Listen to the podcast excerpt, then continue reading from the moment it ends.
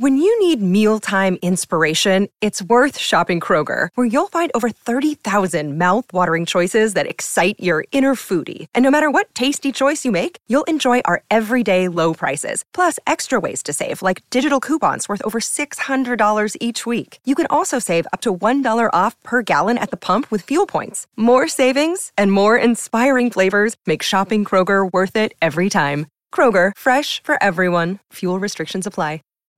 You know how to book flights and hotels. All you're missing is a tool to plan the travel experiences you'll have once you arrive.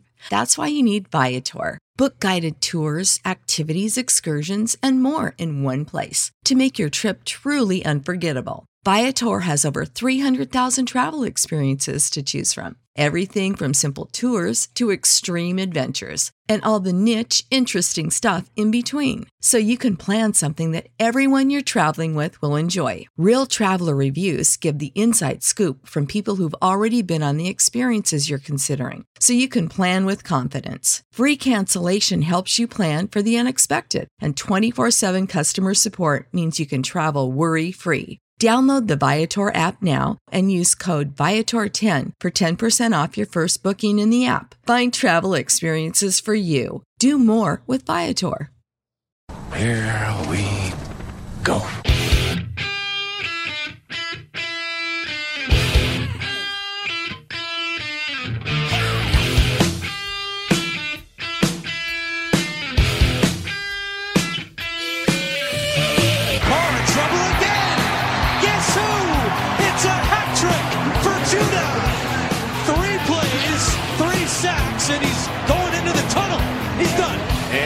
Middle Jackson for his tight end brought in by Mark Andrews, who escapes and goes all the way for the touchdown.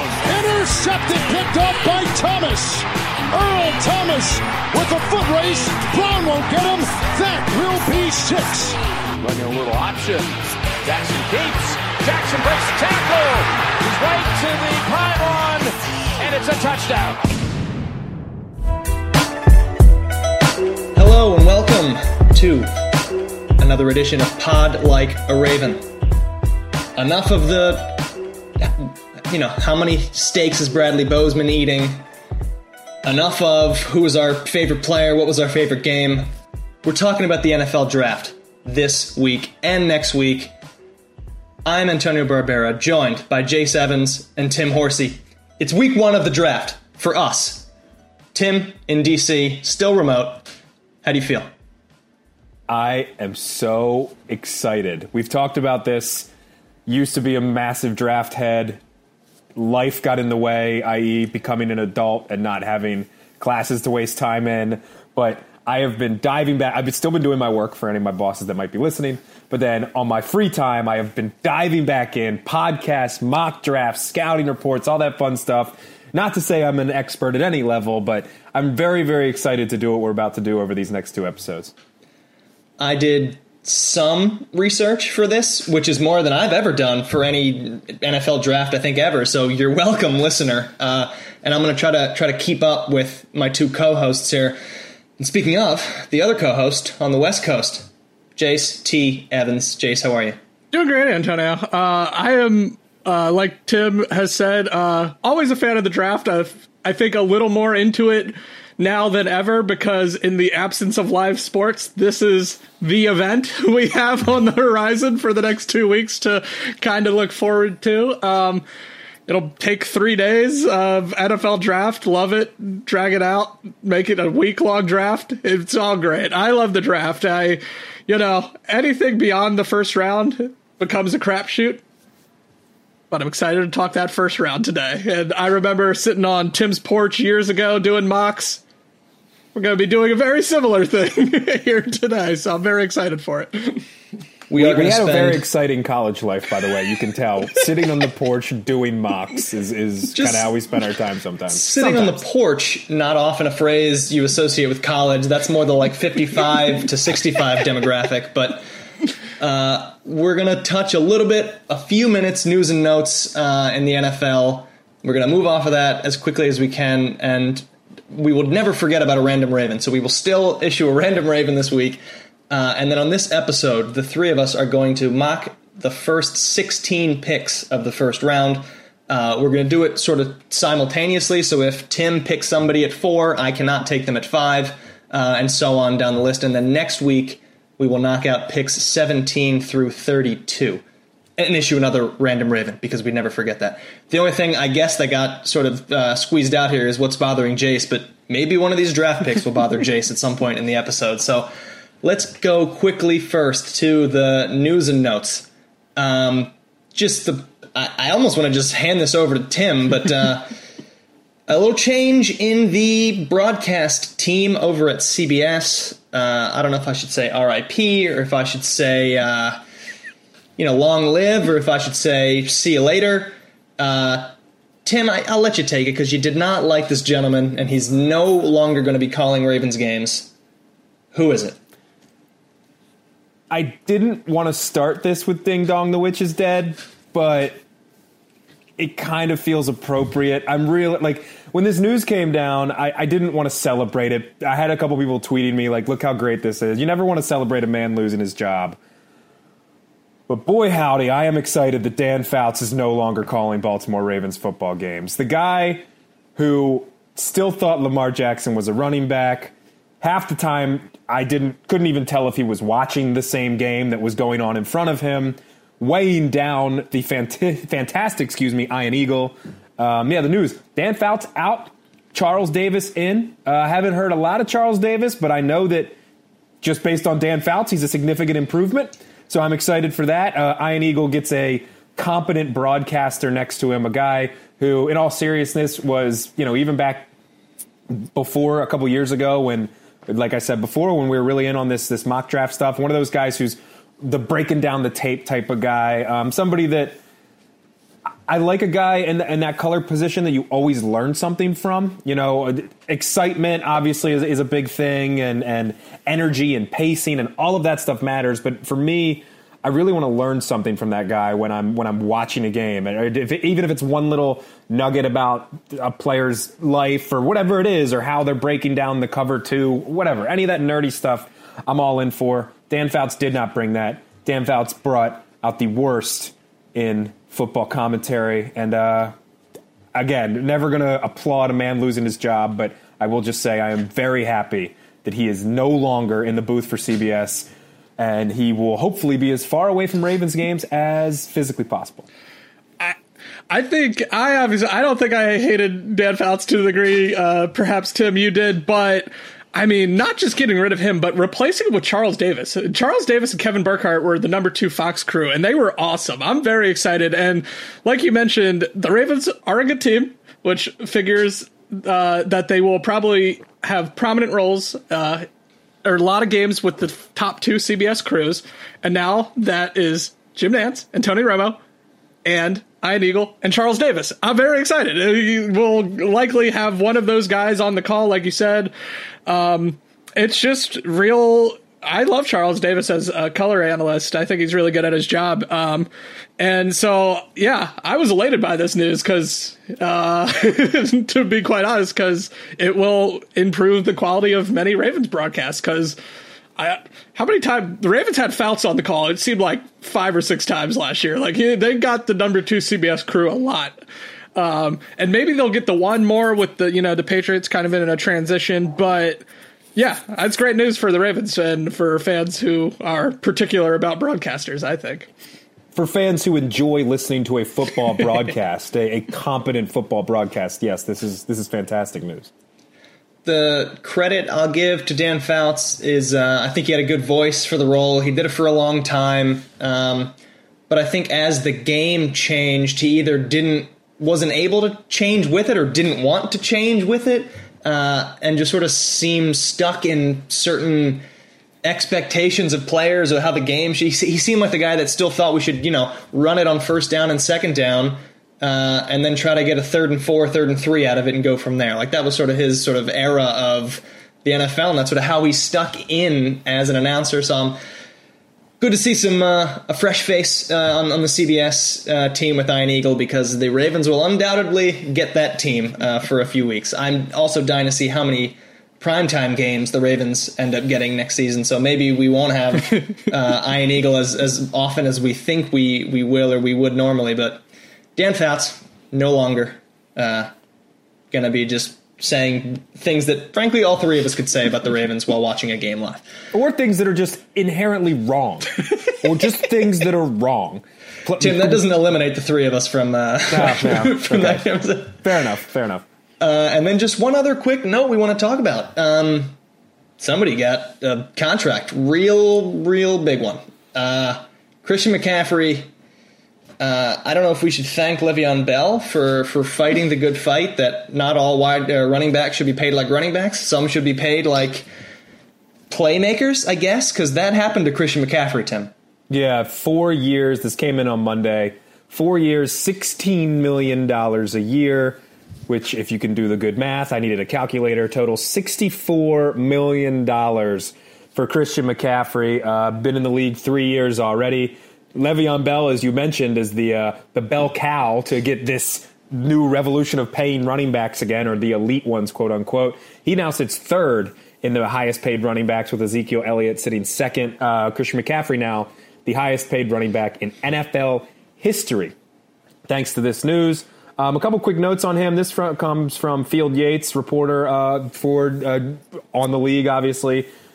Through his first three seasons here, Christian McCaffrey, 2,920 rushing yards, fifth most in the NFL, two 1,000 yard rushing seasons, 303 catches, second most ever by any player in their first three seasons, wide receivers and tight ends included. Uh, one of three players ever with a thousand yards rushing and receiving, uh, or excuse me, one of three players ever with a thousand yard rushing and receiving yard season, having totaling both of those in the same year, um, and a two-time All-Pro. Uh, also, 2,523 receiving yards, most ever by a running back already, and he's entering his fourth year in the league. I mean. The guy is an absolute superstar, um, the face of the Carolina Panthers now with Cam Newton gone. And I don't know. I think you you kind of mentioned it there, Antonio, and Jace, I can throw it to you. I don't think this is you you should grade this as a why are they paying this running back this amount of money? Why are they paying 75% of their offense this amount of money? I think is, is more of the point here. So we have this debate every time a running back gets paid. Uh, it happened when Zeke Elliott uh, got paid, but like you mentioned, Chris McCaffrey a little more dynamic. Um, he basically does it all for them. It's a lot of money, um, and in a cap league, we're increasingly, I think, forced to reckon with uh, the idea that really no one other than QBs is like who you should pay. That seems to be a thing that keeps coming up outside of the real elite left tackle, you know, uh, defensive end, that kind of position. Um, I will push back a little bit on just the we shouldn't pay running backs thing and the devaluing of running backs. I think running backs still have a margin, like, there's value in what Christian McCaffrey does. And every time one of these guys gets paid, uh, everyone's just like, ah, shouldn't have paid him. I'm like, well, what are you gonna do? Draft him like fifth overall, like they did, or seventh, I believe, and just let him walk after four or five years? I don't.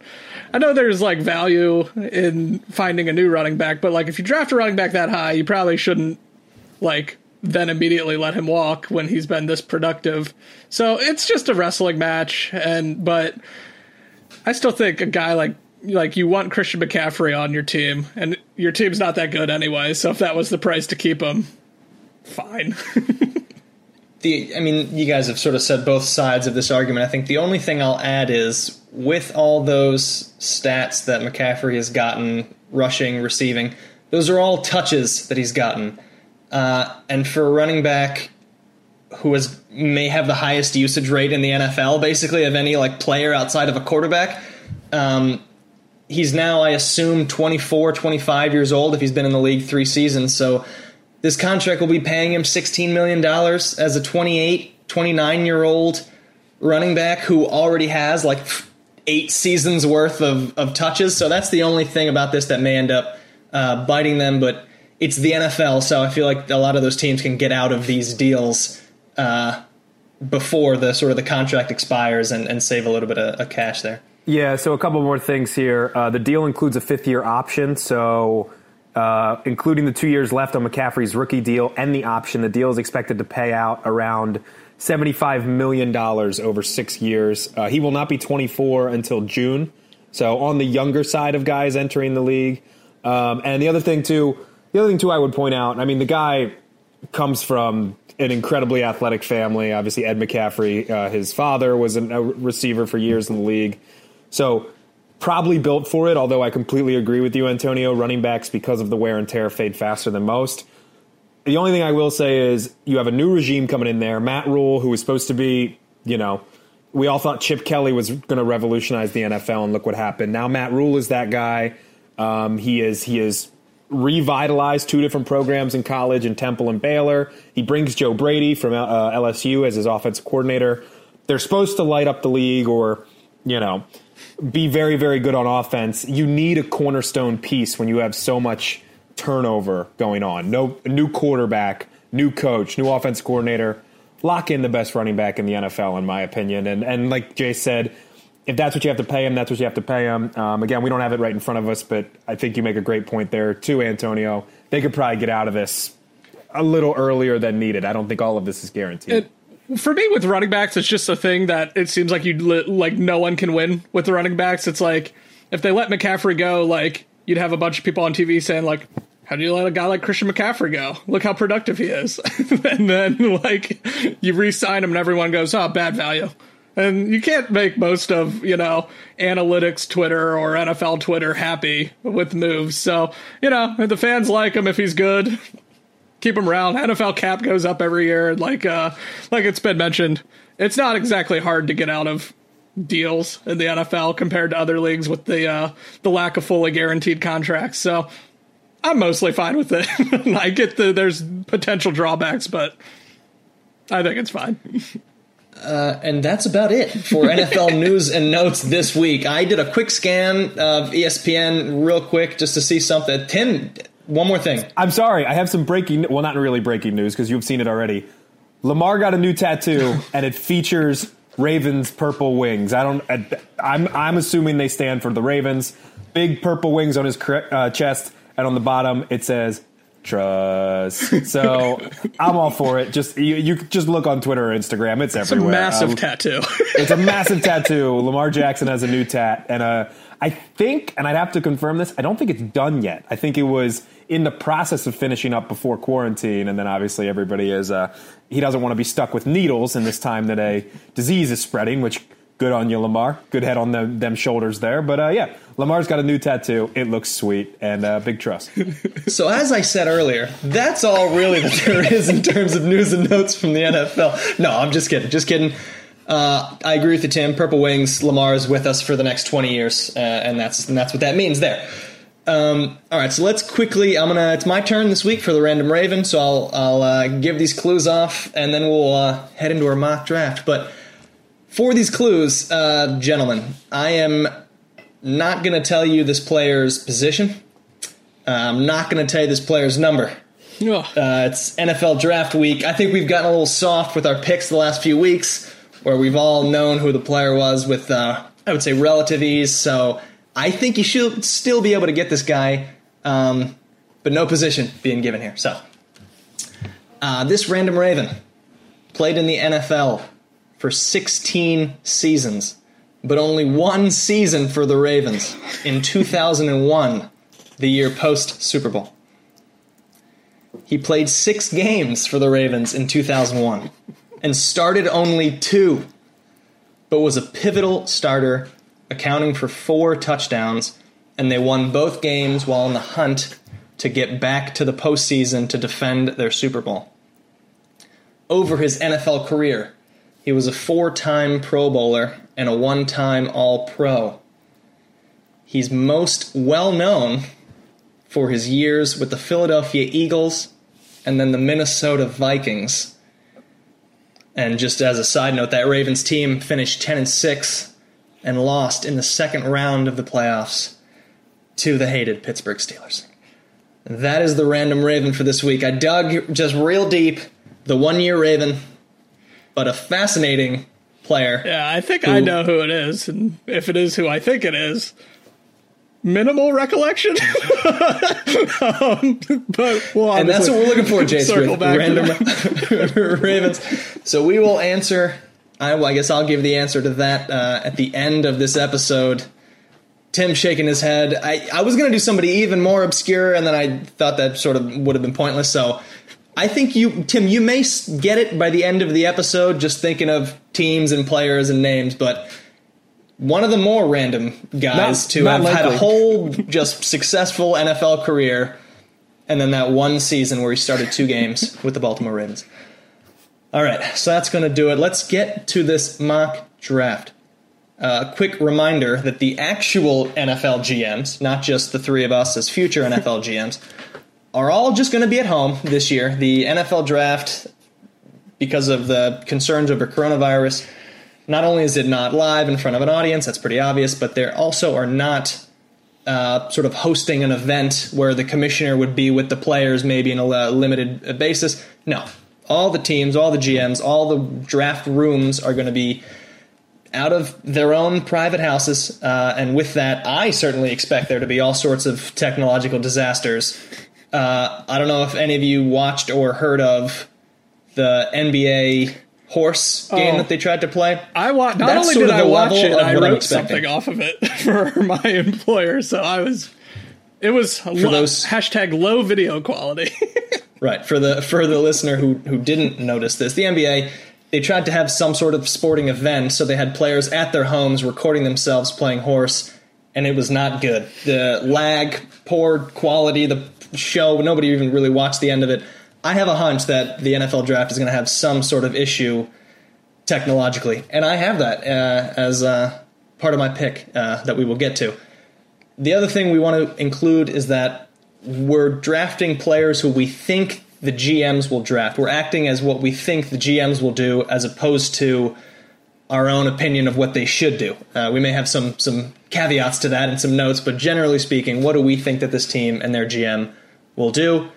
Uh, and we're going to go through the first 16 picks. Uh, so I suppose I actually don't remember who's first, but whoever that is, Jace, you and the Cincinnati Bengals are on the clock. The Cincinnati Bengals are on the clock, and they are selecting with the first pick of the 2020 NFL Virtual Draft, Joe Burrow, quarterback, LSU. Um, there's several reasons why this pick. I think I do not necessarily think he is the best player on the board. I think the best player will probably go number two to the Washington Redskins. We shall see. But um, Chase Young, uh, the Ohio State defensive end, real stud. But I think with Cincinnati, you've hit a point in your franchise. You just need excitement of any type. I'm pretty sure their attendance capacity dipped below 70% last year, which is really bad for the NFL um, in terms of attendance. Um, it's not that Andy Dalton was even that bad, but you just need excitement. And you bring in the Ohio kid, Joe Burrow from Ohio, Heisman Trophy winner, record setting season at LSU, most touchdowns ever thrown in a year. You kind of need, to, you know, Dalton's in his 30s now. You need to start fresh anyway at QB, either this year or next. Burrow seems pretty safe, pretty good, good at throwing on the run, making plays. Uh, and I think he's just a pretty safe number one pick. And most mocks have had him going number one for a while now. Yeah, I, the only thing I would say, one one thing, two more things to note that Antonio didn't mention. One, even though we don't like a lot of these teams at the top, especially uh, the first two picks, we are not going to try and actively ruin their drafts. Uh, kind of an emphasis on we are going to do what we think their GMs would do. And two, we're not going to mock any trades. Um, one of the big things coming out of the combine was the Dolphins are all in on Joe Burrow and might do anything possible to try and trade up to swap picks one and five to get up there and select Burrow over a potential other quarterback. Um, but you know, I think I think if you're the Bengals, the Bengals play a lot, everything close to the vest. But if you're the Bengals, you go with this guy. And frankly, as a Ravens fan, I'm I'm disappointed because it seems like they've got a guy, a, a winner who has some cojones on him too. Not afraid to speak his mind, brazen uh, in the best way possible for a quarterback. Um, you know, adding another guy to that division. You know, Ben Roethlisberger's still good if come, if he's good off the injury. Lamar Jackson, the MVP, Joe Burrow, and then the other guy. Um, so uh, you know, pretty strong quartet of quarterbacks there in the AFC North. The Miami Dolphins with three first round picks this year, so I am slightly intrigued at how many of those picks would they throw at Cincinnati to push them off of that number one spot when they themselves have the same position that they want to draft. We'll move on, however, to the number two. Jace, thank, great selection. Thank you very much for your first round pick. It's into the commissioner. Uh, for the second pick, Tim, the District of Columbia, Washington Redskins are on the clock. Yeah, um, if Daniel Snyder can figure out how to use Zoom, they will select Chase Young, the best player on the board from Ohio State, defensive end. Everything you hear about the guy, um, the words gold jacket prospect have been thrown around. Uh, you know, at worst, going to be a multiple time Pro Bowler, a monster on the edge. Uh, Chase, you've watched him more than I, being the college football man. Just seems like a, a machine yeah, he, on the defensive line. You know, and they've had the Bosa's come through there, but he even kind of eclipsed them in terms of his production and just like destroying good teams. Like, I think even against like Penn State late in the year, he only had like one sack, but he just like blew up every play. And his sack totals, he had 16 sacks, and he was uh, had a minor NCAA violation. He missed two games, and those two games were against Maryland and Rutgers. So you could probably safely add at least four sacks. He would have been sniffing the single season uh, sack record um, if he got to play in those two games. So, um, yeah, I think. It's not even a position the Redskins absolutely need, but I think he's just so transcendent. You probably just have to take him. Yeah, that's the point, too. I mean, 6'5, 264 pounds on that defensive line. This is the Ravens mantra. And comparing the Ravens and Redskins is hilarious, but you draft the best available player even though you don't necessarily need him. There's arguments that Ron Rivera, uh, if you don't need the position, excuse me, Ron Rivera, new face of the franchise, saying all the right things about Dwayne Haskins, but might want uh, a new guy, a new face to start his franchise or to start his run in Washington with. But I think you go Chase Young, um, and especially a theme we'll have here too. Uh, you don't you don't get to go to the pro days for these guys. You don't have extensive meetings with guys that maybe you didn't talk to as much with the combine.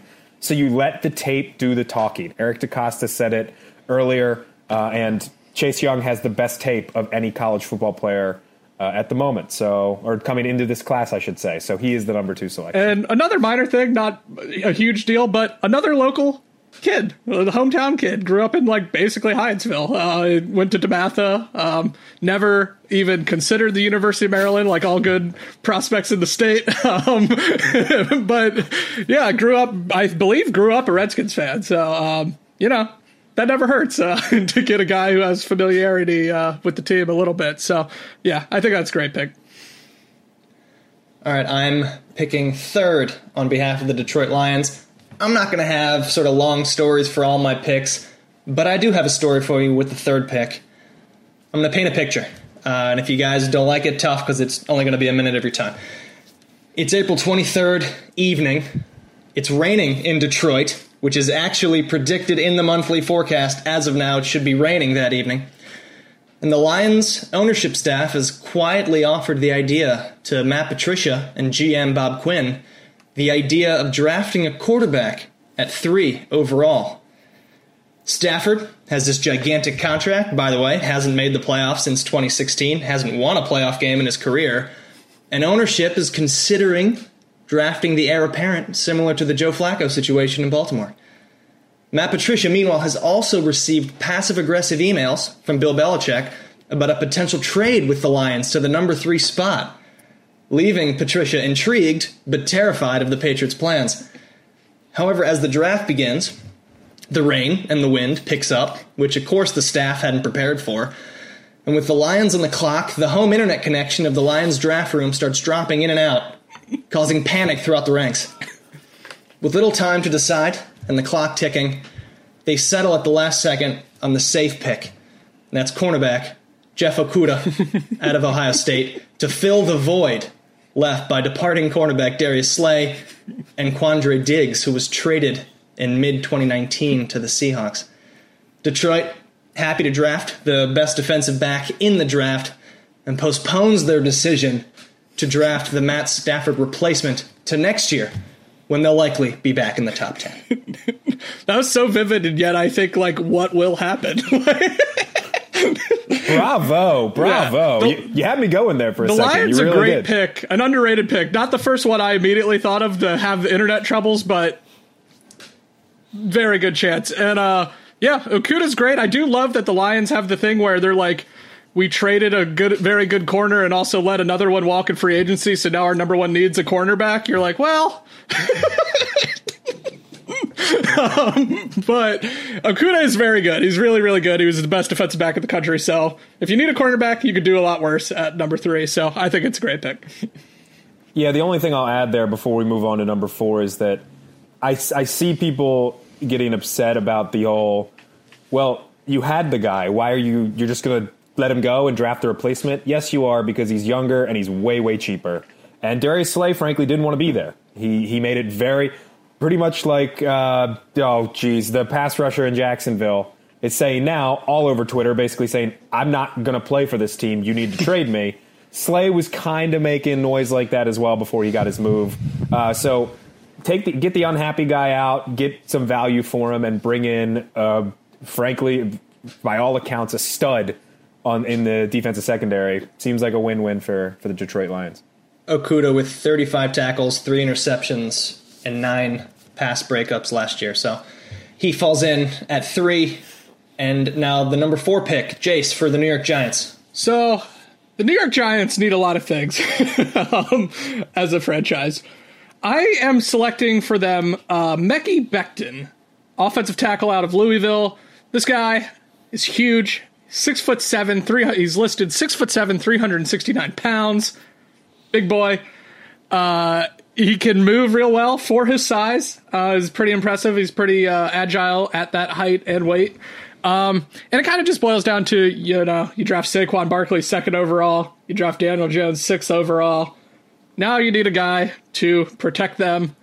Uh, there's no, I think, consensus um, number one uh, kind of tackle prospect in this draft. It's kind of changes depending on the mock you use. Um, some of the numbers I was looking at, Daniel Jeremiah's top 50, he had Becton um, as his top tackle. Um, so I just went with Becton. I think he's just got the classic thing. Uh, definitely a very Dave Gettleman pick, the biggest guy, the strong, uh, one of the strongest guys. Uh, and I think he'll fall in love with someone who's six seven, nearly three seventy. So can do a lot uh, at that height, and they need to just help that line. J- uh, Daniel Jones committed way too many fumbles and stuff, and if his pocket awareness isn't improved, then you just need to keep people off him. So. Spoiler alert, and the only thing I really have to add here this is one of the first Isaiah Simmons falls to the Ravens hurdles. Huh? So who knows? You have to keep listening to find out. So just to recap the first few picks here Joe Burrow, one, Chase Young, two, Jeff Okudah, three, and Mekhi Becton, four. And that puts a pick that I think is going to be sort of pivotal to how the rest of the next five to ten picks go. This is Tim Horsey with the Miami Dolphins on the clock at five. Tim, you've uh, you've foreshadowed some things are going to happen with five. I might be buying into this. We're going to float a rumor to throw teams off thing. But for the sake of this, and we're just having fun here, we we want to we want to be as correct as possible, but we are having some fun. I'm going to give in to these rumors that are being floated. Again, as I mentioned before, the Miami Dolphins, three first round picks, plenty of draft capital to either be a mover or a shaker or add three dynamic players in what is considered a pretty deep draft across a number of positions. You have to rely on the tape. And because you haven't had combine or you had the combine workouts, excuse me, because you haven't had pro days, individual workouts, things like that, maybe you're relying on the tape more than usual. The tape would show you that Tua, and I'm not even going to attempt his last name, is a fantastic quarterback and might even, when healthy, might even be better than Burrow by some accounts. But when healthy is a big, big factor here. And the reports are that Miami, because they haven't been able to evaluate it themselves, something that we heard with the Cam Newton thing uh, when, when with his injury and what part of the reason he was let go in Carolina.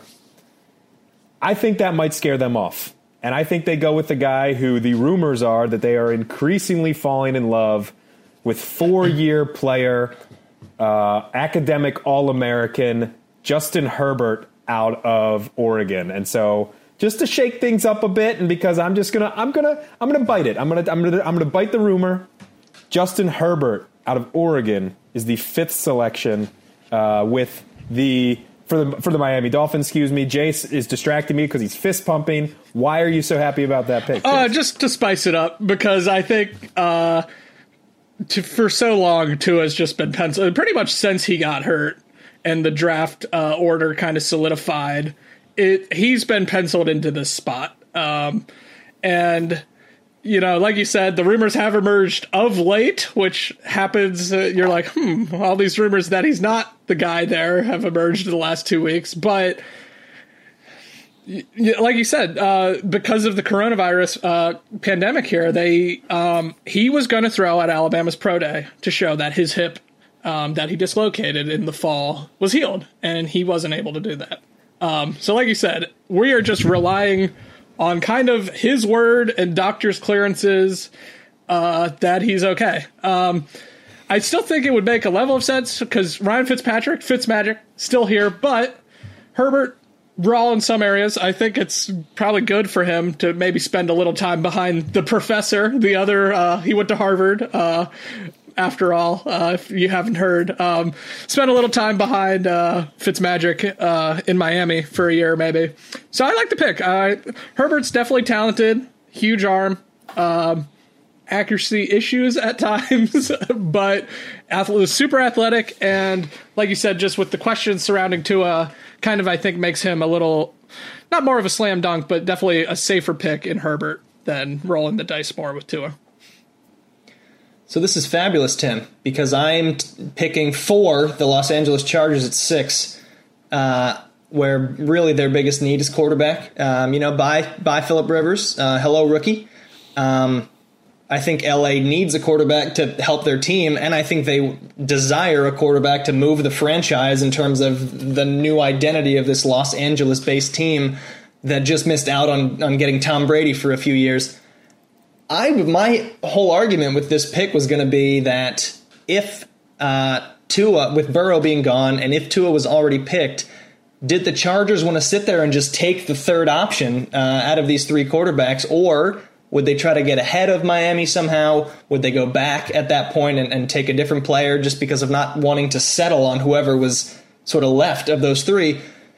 But Tua didn't go at five, so I, am the Chargers, and I'm jumping up and down. Uh, I'm taking Tua Tagovailoa, the quarterback out of Alabama. He was a superstar quarterback in the best conference in college football with the best defenses in college football, and he was a stud for multiple seasons. I, the hip is an, is a problem. Uh, his general size is a problem, sort of by itself, whether he can be durable but I said that about Kyler Murray too, and, and, he handled year one really well as sort of a slightly undersized mobile quarterback.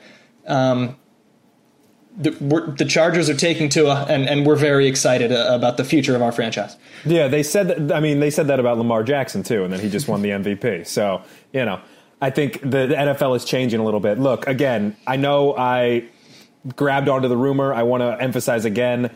I think Tua is the better quarterback. I think he was the guy you take.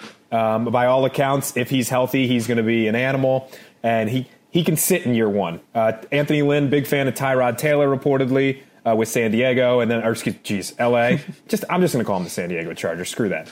And then uh, and then uh, like you said, the professor in Miami, wherever he goes, most likely one of those two places, he could sit um, and completely heal if the team is not that confident in him. I have a conspiracy theory, and again, don't think this is going to happen, but we're just having fun here, so why not? What if the Chargers, whoever it is, maybe Tua does go to the Dolphins and they don't like Herbert at six, or this happens and maybe they are scared of Tua as well. They draft somebody different and maybe tank this year and then get the boy who would fit in California so so well, and that's the long-haired Trevor Lawrence out of Clemson, who you imagine they will never say this in an NFL locker room, but somebody when they're like two and six in week eight are just going to say, you know what, throw the backups in because we want this kid. Uh, running our franchise for the next 12 years. Not not something we have to dive into, but I think there's a nice little conspiracy theory. if after the draft we get there and the Chargers haven't taken a quarterback, we might be able to point to, hey, uh, the next year, that's where they're going. Yeah, for. the uh, the twenty twenty one draft tank race that'll happen this fall uh, will be something else. um, I'm very excited for that. Um, so this one is not exclusively something that lines up with uh, necessarily team need, but I think he's too talented to have lasted this far. The Panthers, with the number seventh pick, uh, are taking Isaiah Simmons out of Clemson. Um, he could do it all. He linebacker, safety. Uh, he kind of lined up everywhere. Defensive end. He kind of wherever Clemson needed him to play, they put him. Kind of an Adalius Thomas like player, I guess you could say, put Ravens parlance, but can really do it all. And they moved him around and super athletic and just super versatile. Um, went to Clemson, kind of nearby to the Panthers, and they just need talent, especially Luke Kuechly uh, retiring in the middle there uh, this offseason. You just need faces um, for kind of a, a, rebuilding team a bit. And uh, I had an eye, an eye on another guy, but I think Simmons is just too talented to pass up. So I'm going with Isaiah Simmons here.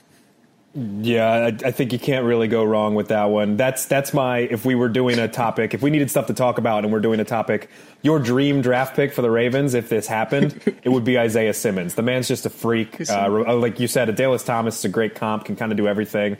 Um, some have him as a safety, some have him as a linebacker. You know, sideline to sideline, incredible. Uh, can rush the passer a little bit as well, which you love to see. Um, yeah, Simmons is one of the guys I am the most excited to see uh, in, in, an NFL uniform, and would love that to be Carolina because that means we'd probably not have to face him that much. So that works for me. One thing I quickly go over some stats from Isaiah Simmons: 102 tackles, 16 tackles for loss, eight sacks. Did not, you would say you know does a little bit of everything, but he did a lot of everything, uh, and I think that's a great pick that you have in there, Jace. At seven, Tim, you're on the clock at eight with Los Arizona Arizona Cardinals. yeah, them. Uh, the Arizona Cardinals with Cliff Kingsbury and Kyler Murray. They want to pass the ball all over the field. Um, Kyler Murray, like you said,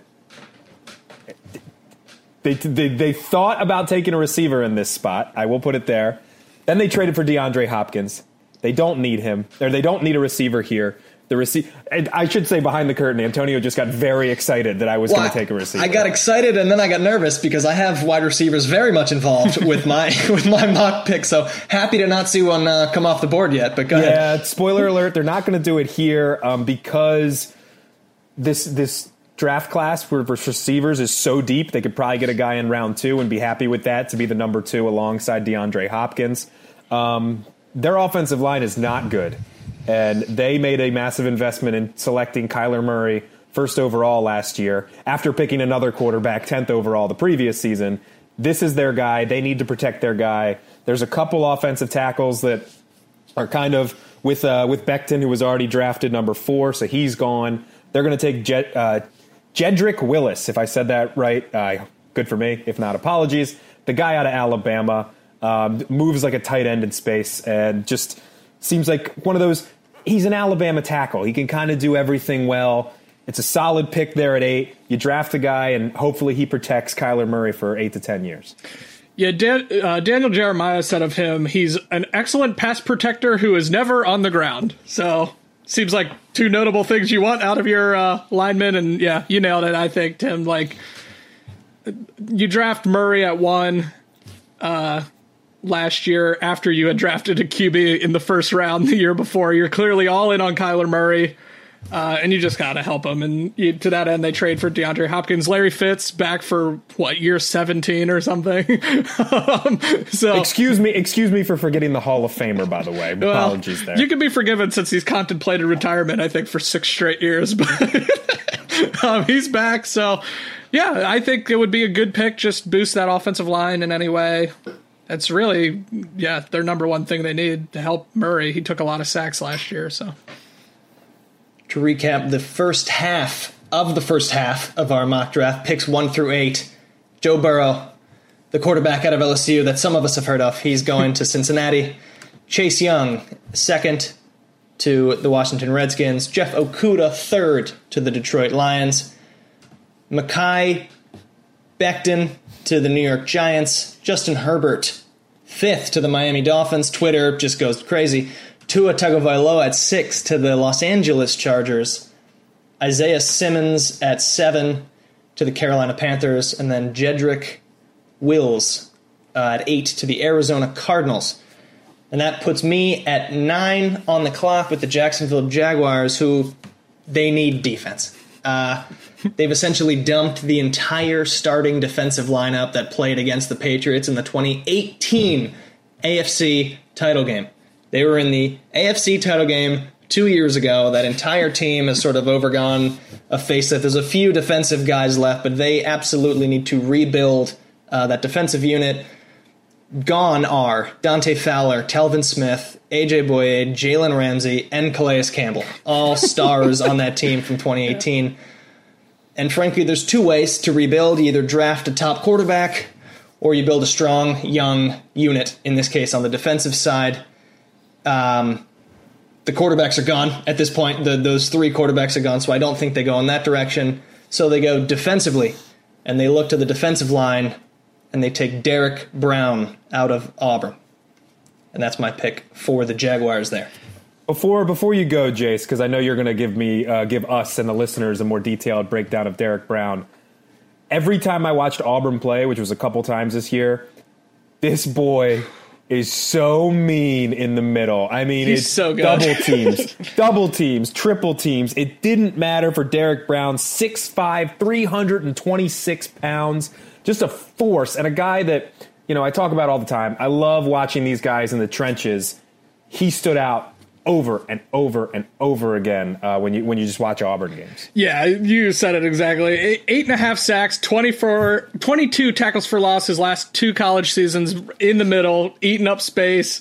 Very athletic. He was a monster his uh, his final season there. Um, I love the pick, and like you said, uh, we mentioned earlier, uh, in addition to those who have already gone, Yannick Ngakoue has demanded a trade multiple times. So he, uh, that's another defensive guy gone. So you know they draft Josh Allen last year; he has a good rookie year. Uh, to put Derrick Brown next to him, I think that would be the the makings of a really good defensive line.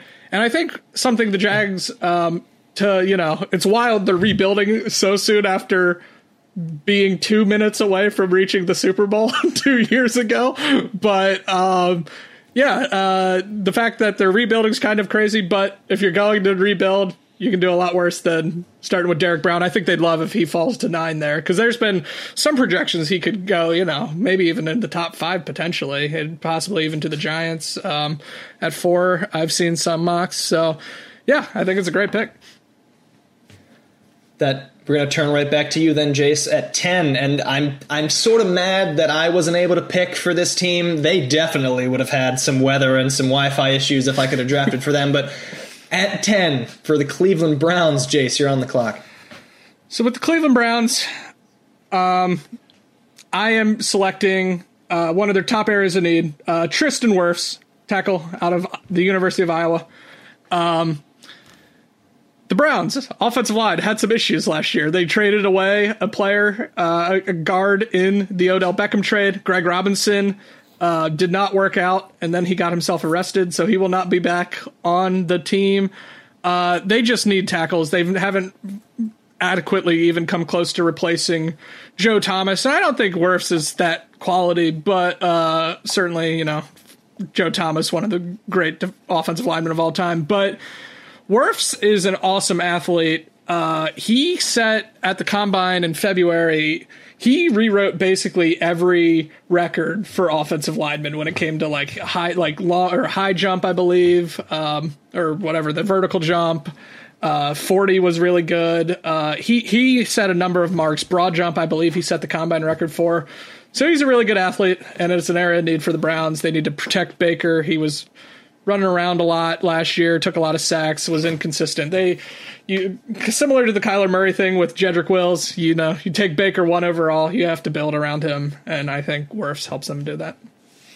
Jace, with the Browns signing Jack Conklin from the Titans as a right tackle this year, is the goal for Wirfs to play left tackle? Do they swap the two? Is, is Conklin pretty much definitely just a right tackle at this point? I think so. I think Conklin has shown what he is at this point. Uh, you know, um, he, he's very good. He's a good right tackle, and uh, but I think you want you need someone to play left. You know, Baker, right-handed quarterback, prone to getting scrambly, so you have to try to keep him clean. I think you just have to it, it seemed like the most glaring need because it seems like the pieces are there at least in the skill positions for them, and their defense not all that bad, and not great, but you know there's there's talent on that side too in places, particularly in the secondary. Um, but I think Wirfs just builds them up, uh, and you try to play them left, kick them inside if you need to. You know they had issues there too, so I think you can never have too many good linemen. So I think Wirfs being the best on the board at this point is the pick. This is when I'm going to predict, because I'm picking at 12, we're at 11 right now, some playmakers start coming off the board here. Tim, drafting at 11 with the New York football Jets as GM, who are you taking? I think I could actually do that job based on how the Jets have been run uh, recently. But no, all kidding aside, um, the Jets, off top of my head, with Robbie Anderson gone, I don't know who plays wide receiver for them. I have no idea. Uh, they also need offensive linemen. Uh, you need guys to protect Sam Darnold and open up holes for Le'Veon Bell. But not one of these top three consensus receivers have gone. And spoiler alert, I think all three of them might go back to back to back here. I think the top two are CeeDee Lamb out of Oklahoma and Jerry Jeudy out of Alabama. And it's kind of a toss up based on Henry Ruggs in there as well out of Alabama, the speedster. Those are your three. Who do I go with? Who do I think is going to help Darnold the most? I'm going to go with the Biletnikoff winner, CeeDee Lamb out of Oklahoma. He goes number 11 to the New York Jets. If the Jets fans could be at this virtual draft, they would cheer the pick, not boo the pick. Uh, first team All American last year. Biletnikoff winner, as I said. First team All Big 12. Led the Sooners with 62 receptions, 1,327 yards. Quick math on that. As the primary receiver for Oklahoma, he averaged 21.4 yards per reception, which is ridiculous. 14 touchdowns in 13 starts as a wide receiver for Oklahoma. I mean, look, again, dream picks, we just line up Hollywood and CeeDee right next to each other like they did in college. I mean, it would be unreal if DeCosta maybe wants to risk it and trade up uh, with the Jets and their spotty internet, but who knows?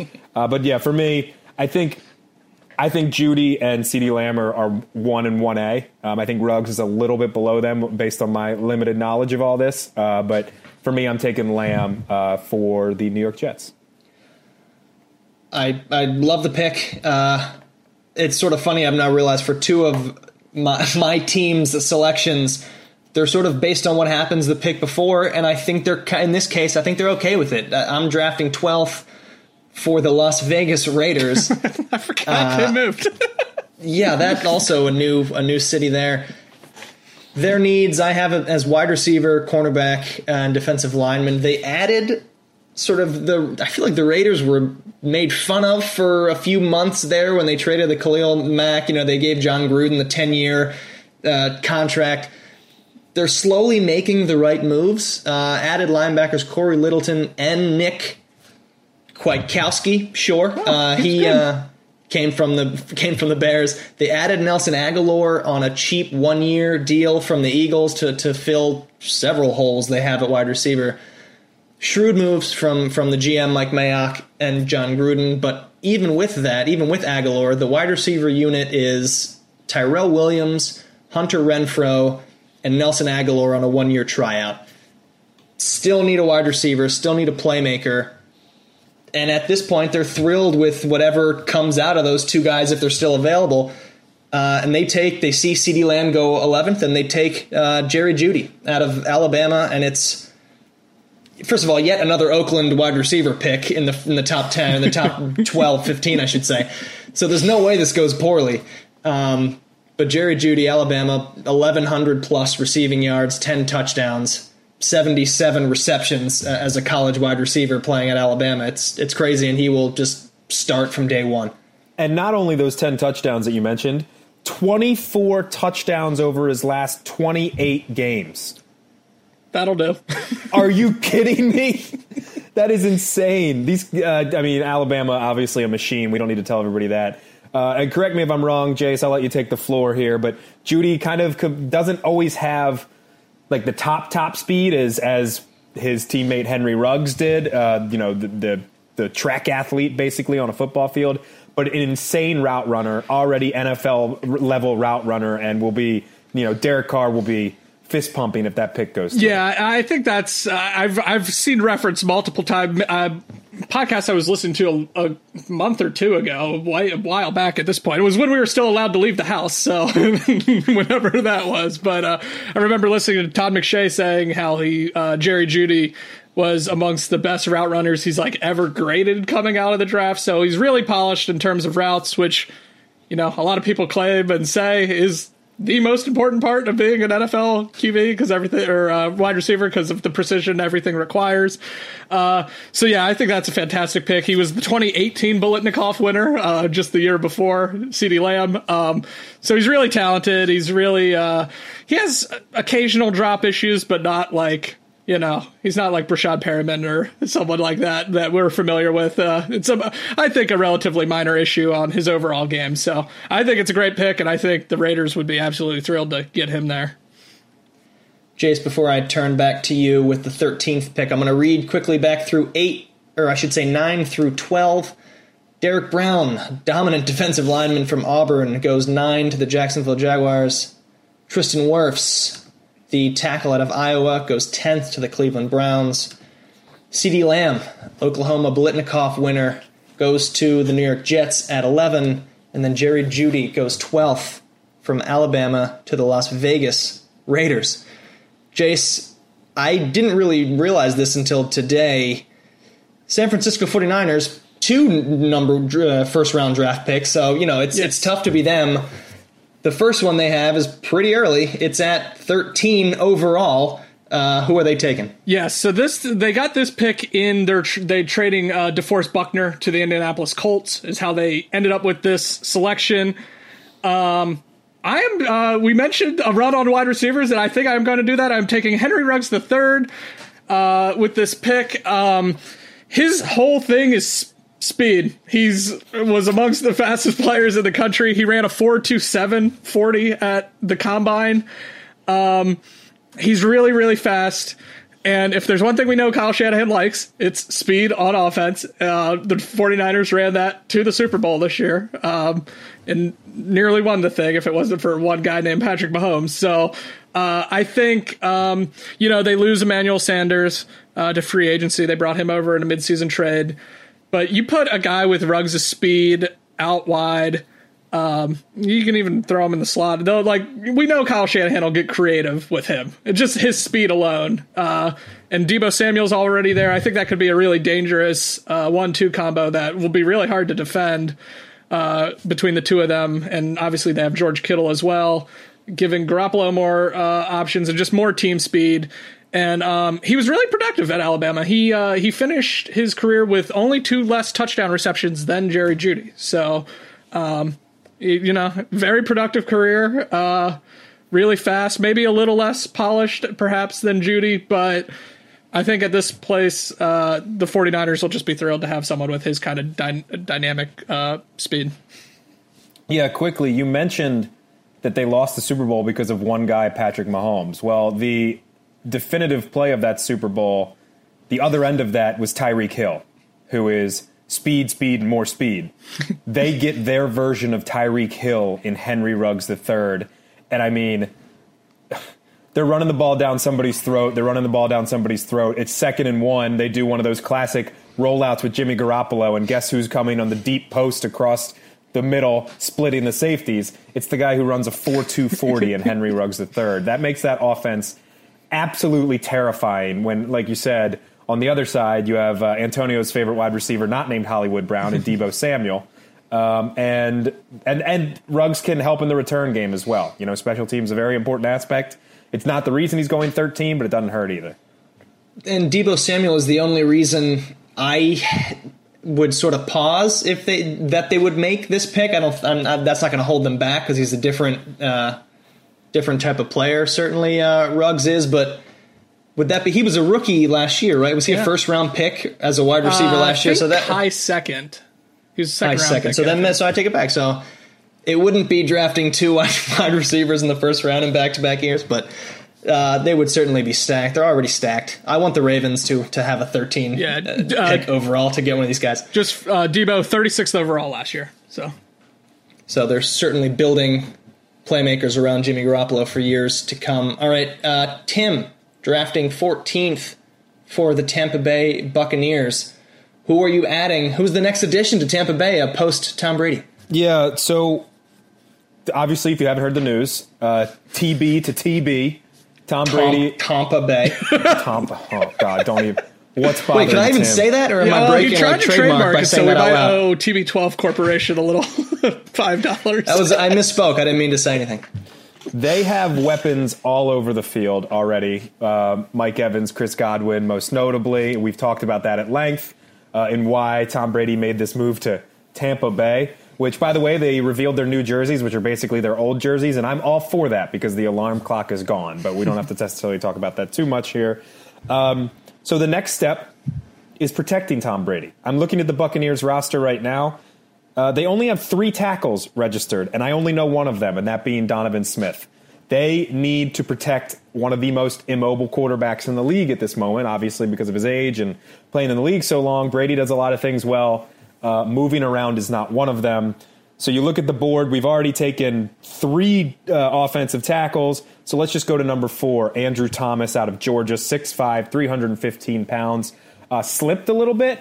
At the beginning of the year, you probably would have considered him top one, two offensive tackle. He goes four. He's probably the last one that goes in the first round unless somebody reaches up and desperately needs something. Um, and look, this whole plan for Tampa Bay is they're all in for a year or two. Uh, the defense has some interesting pieces on it. I wouldn't say it's quite elite yet, but your priority is protecting the man that you, the biggest free agent signing in recent history, and Tom Brady going to the Tampa Bay Buccaneers, and you start by getting his left tackle and Andrew Thomas.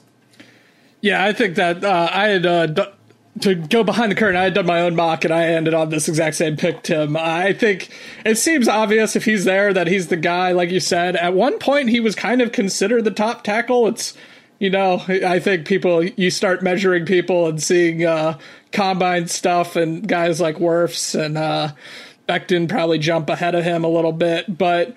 He was really solid. He was a multi-year starter at left tackle for Georgia. You know, pretty good school. Uh, um, had a lot of success there, and he he's solid. And uh, I I think it's a great pick. You just like you said, Brady, not exactly running around back there, so got to keep him clean.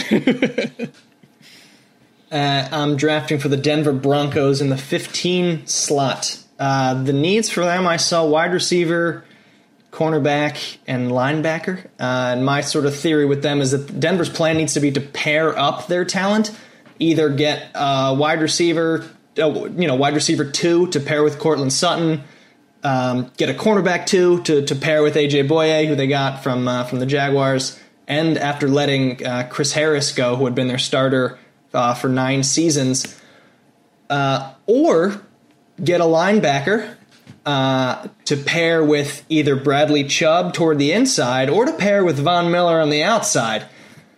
And with that, we're taking the sort of basically the best available. Uh, we're going with K'Lavon Chaisson from LSU at 15 for the Denver Broncos. 60 tackles, 13 and a half tackles for loss, six and a half sacks from Chaisson as an edge rusher for LSU. And that defense will once again be scary good. I love the pick. He uh, was really strong um, for LSU. He led their team in um, sacks for the national champions. Um, six and a half sacks, thirteen point five tackles for loss. I always like I know I probably put too much value in this, but if you're the best player on defense on the best team in the country, seems valuable to me. um, and he was definitely, uh, at least when it comes to the defensive line and rushing the passer, he was their standout uh, for LSU. So I think it's a very good pick, um, for sure. And for the last pick of uh, that we'll be doing on this episode, anyway, we're halfway through just about the first round Jace, the last uh, guy on the clock for right now, at least, uh, the Atlanta Falcons. You're drafting as their GM. Who was uh, who's Atlanta taking? Well, the Falcons, Antonio, need defense. Uh, their needs are considered literally every level of the de- defense. um, you know, we know what they have on offense. They have Matt Ryan still. They have Julio Jones. They just brought in Todd Gurley to replace uh, Devonta Freeman, who they let go. Um, Still got some good things going on offense. Hayden Hurst is there now as their tight end, former Raven. Uh, and they've done nothing but draft offensive linemen recently. They took two offensive linemen in the first round of last year's draft. They have Jake Matthews at left tackle they are set on linemen for now. so we're avoiding offense entirely. We're going to the defense. They need literally everything. So we're going best player available pretty much. And we are taking CJ Henderson, defensive back out of Florida. Um, he is pretty much considered this side of Jeff Okudah, um, the best cornerback in this draft. Um, so when you're a team like the Falcons and you just need defense. uh, they let uh, Desmond Trufant is finally gone from the Falcons, so they kind of need someone to replace him. Uh, so we're going with CJ Henderson. Uh, nothing, um, you know, crazy about this pick. He's just uh, really solid, really solid player. Um, but uh, a good player. And um, I think, you know, he's 6'1, 204 you just need to get better. So we're going. I, I, think that's that's the best philosophy too. like when when every when you need everything on the defense, I think I think they're probably pretty disappointed to see Chaisson go 15 right above them because pass rush, arguably, in my opinion, is is maybe the second most important position in football. You know, the quarterback and then the guy who tackles the quarterback, one and two, and at least in my opinion, anyway. Um, so then they kind of have to revert and change their plans a little bit, but CJ Henderson there, I mean, in a lot of mock drafts you read and stuff um, from from all these experts, he's not there at 16. So maybe they're pretty elated that he actually fell that far. To recap the last four picks uh, at 13, Henry Ruggs the third wide receiver out of Alabama, goes to the San Francisco 49ers. Andrew Thomas, the offensive lineman out of Georgia, Yep, uh, goes to the Tampa Bay Buccaneers. At 14, K'Lavon Chaisson, linebacker out of LSU, goes to the Denver Broncos. And CJ Henderson, the cornerback out of Florida, goes to the Atlanta Falcons in our mock draft first half. Any uh, comments, guys, looking at these top 16 picks? Anybody who uh, is higher than we expected, lower than we expected? Anybody upset uh, that they didn't get who they wanted? No, I think it's played out uh, pretty well so far. I think we, I think uh, teams would be satisfied with the job we have done if we were their GM. So to this point, uh, yeah, I don't see anyone. You know, I think we're making sensible picks, which is what NFL GMs do not do. So when these don't line up, do not blame us. It is the GM's fault. when Dave Gettleman uh, takes like another QB or something at four. yeah, well, somebody trading up for Tua or Herbert or something is going to, you know, yeah. blow this thing to hell. But um, I think Becton going four is interesting. I think you're right. It's the most Gettleman pick of all time. but a lot of places have been putting Isaiah Simmons there.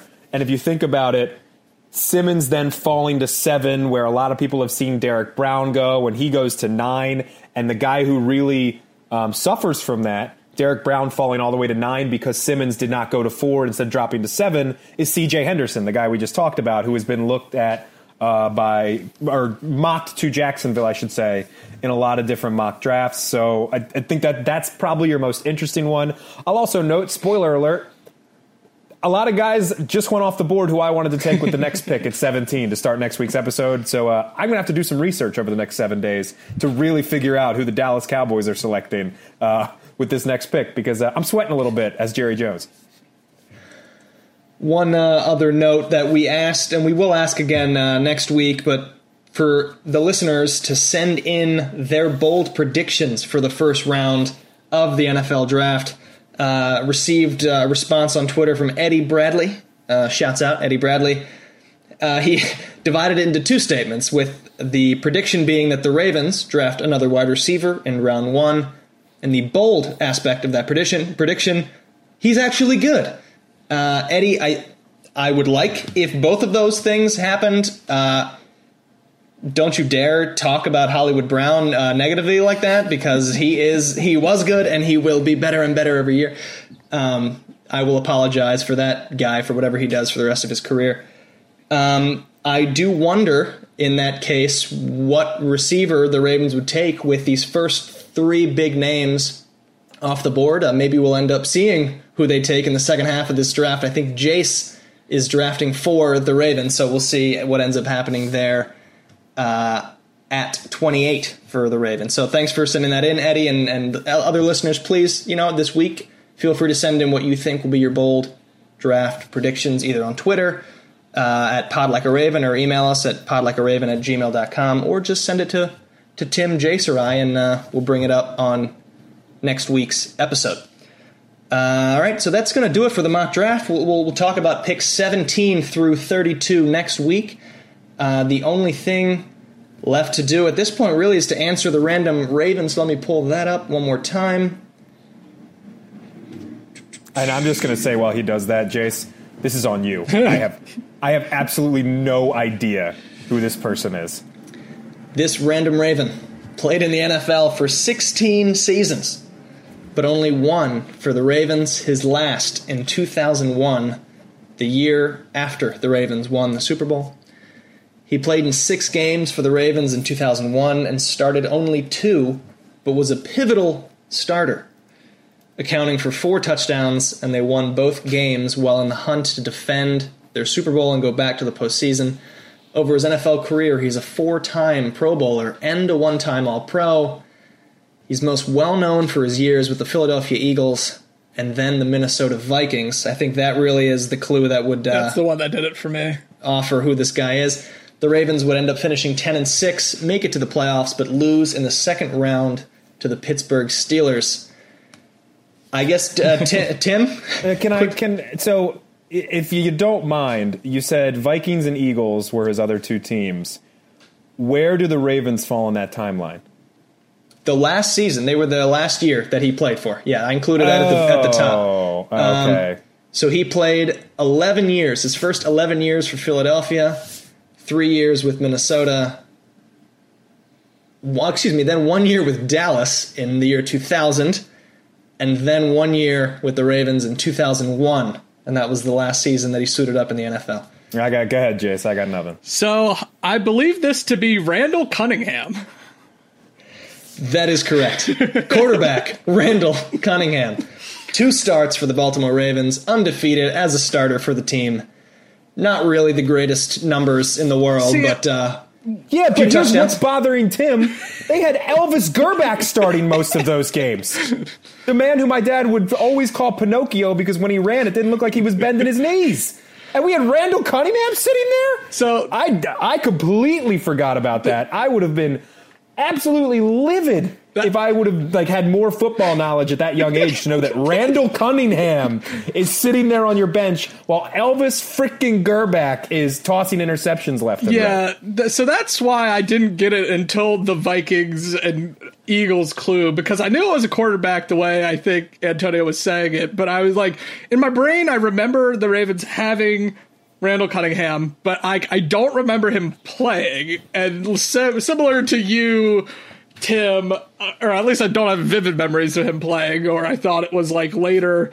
But yeah, similar to you, like if we had Randall Cunningham on the bench while Elvis Grbac was doing what he was up to that season, I would have lost my mind, especially like that play. I believe he threw three interceptions in that playoff loss to the Steelers, where Kordell Stewart not impressive in that game. Um, uh, but uh, yeah, uh, that's dumbfounding to me. I guess they just thought Randall didn't have it anymore. Or well, that's the thing is that yes, Elvis Grbac threw 18 interceptions that year to only 15 touchdowns, but Randall Cunningham was 38 years old. Uh, you know, had been, had been in the league a very long time. So I don't know if he was quite the guy to start, you know, the majority of a season, but played in six games that year. So he definitely made some appearances. I assume Grbac got hurt in some games and came in and out. Uh, yeah, Randall Cunningham, 2 and 0, huh. three passing touchdowns, one rushing touchdown, and two interceptions. Uh, and who knows if they would have uh, pulled the trigger, similar to a, a Trent Dilfer situation the year before, if they'd pulled the trigger and decided that Randall Cunningham was the guy to lead them in the postseason, what would have happened that year? Uh, so that's the random Raven. I kind of apologize for this one, uh, but I couldn't help myself. Wanted to dig deep oh, uh, on a mock, mock, draft episode. Yeah, like so I said, anything I, else? I I remember him being there, but I don't remember him being that prominently involved in Ravens games. I have I have zero recollection of Randall Cunningham in a Ravens jersey. But it, it feels like that jersey that I kind of want to purchase though, if I can find it. Like that would be a very yeah, cool retro was, jersey to have. Was he seven for the Ravens, or was he rocking twelve?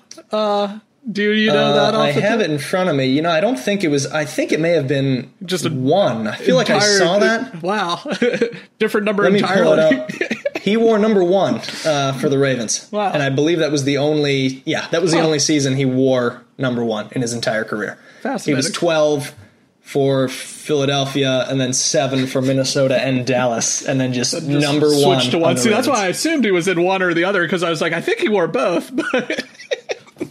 no, no so Randall one. Cunningham, huh.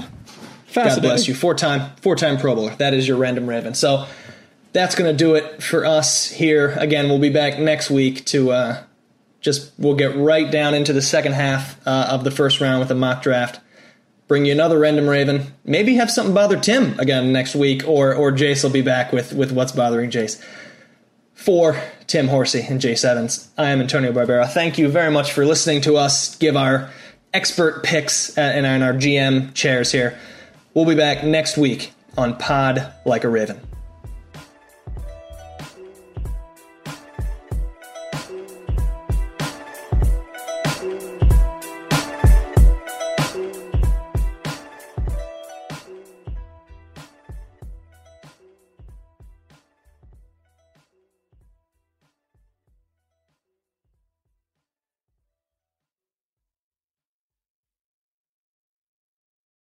Save big on brunch for mom, all in the Kroger app. Get 16 ounce packs of flavorful Angus 90% lean ground sirloin for $4.99 each with a digital coupon. Then buy two get two free on 12 packs of delicious Coca Cola, Pepsi, or 7UP, all with your card. Shop these deals at your local Kroger, less than five miles away. Or tap the screen now to download the Kroger app to save big today. Kroger, fresh for everyone. Prices and product availability subject to change. Restrictions apply. See site for details.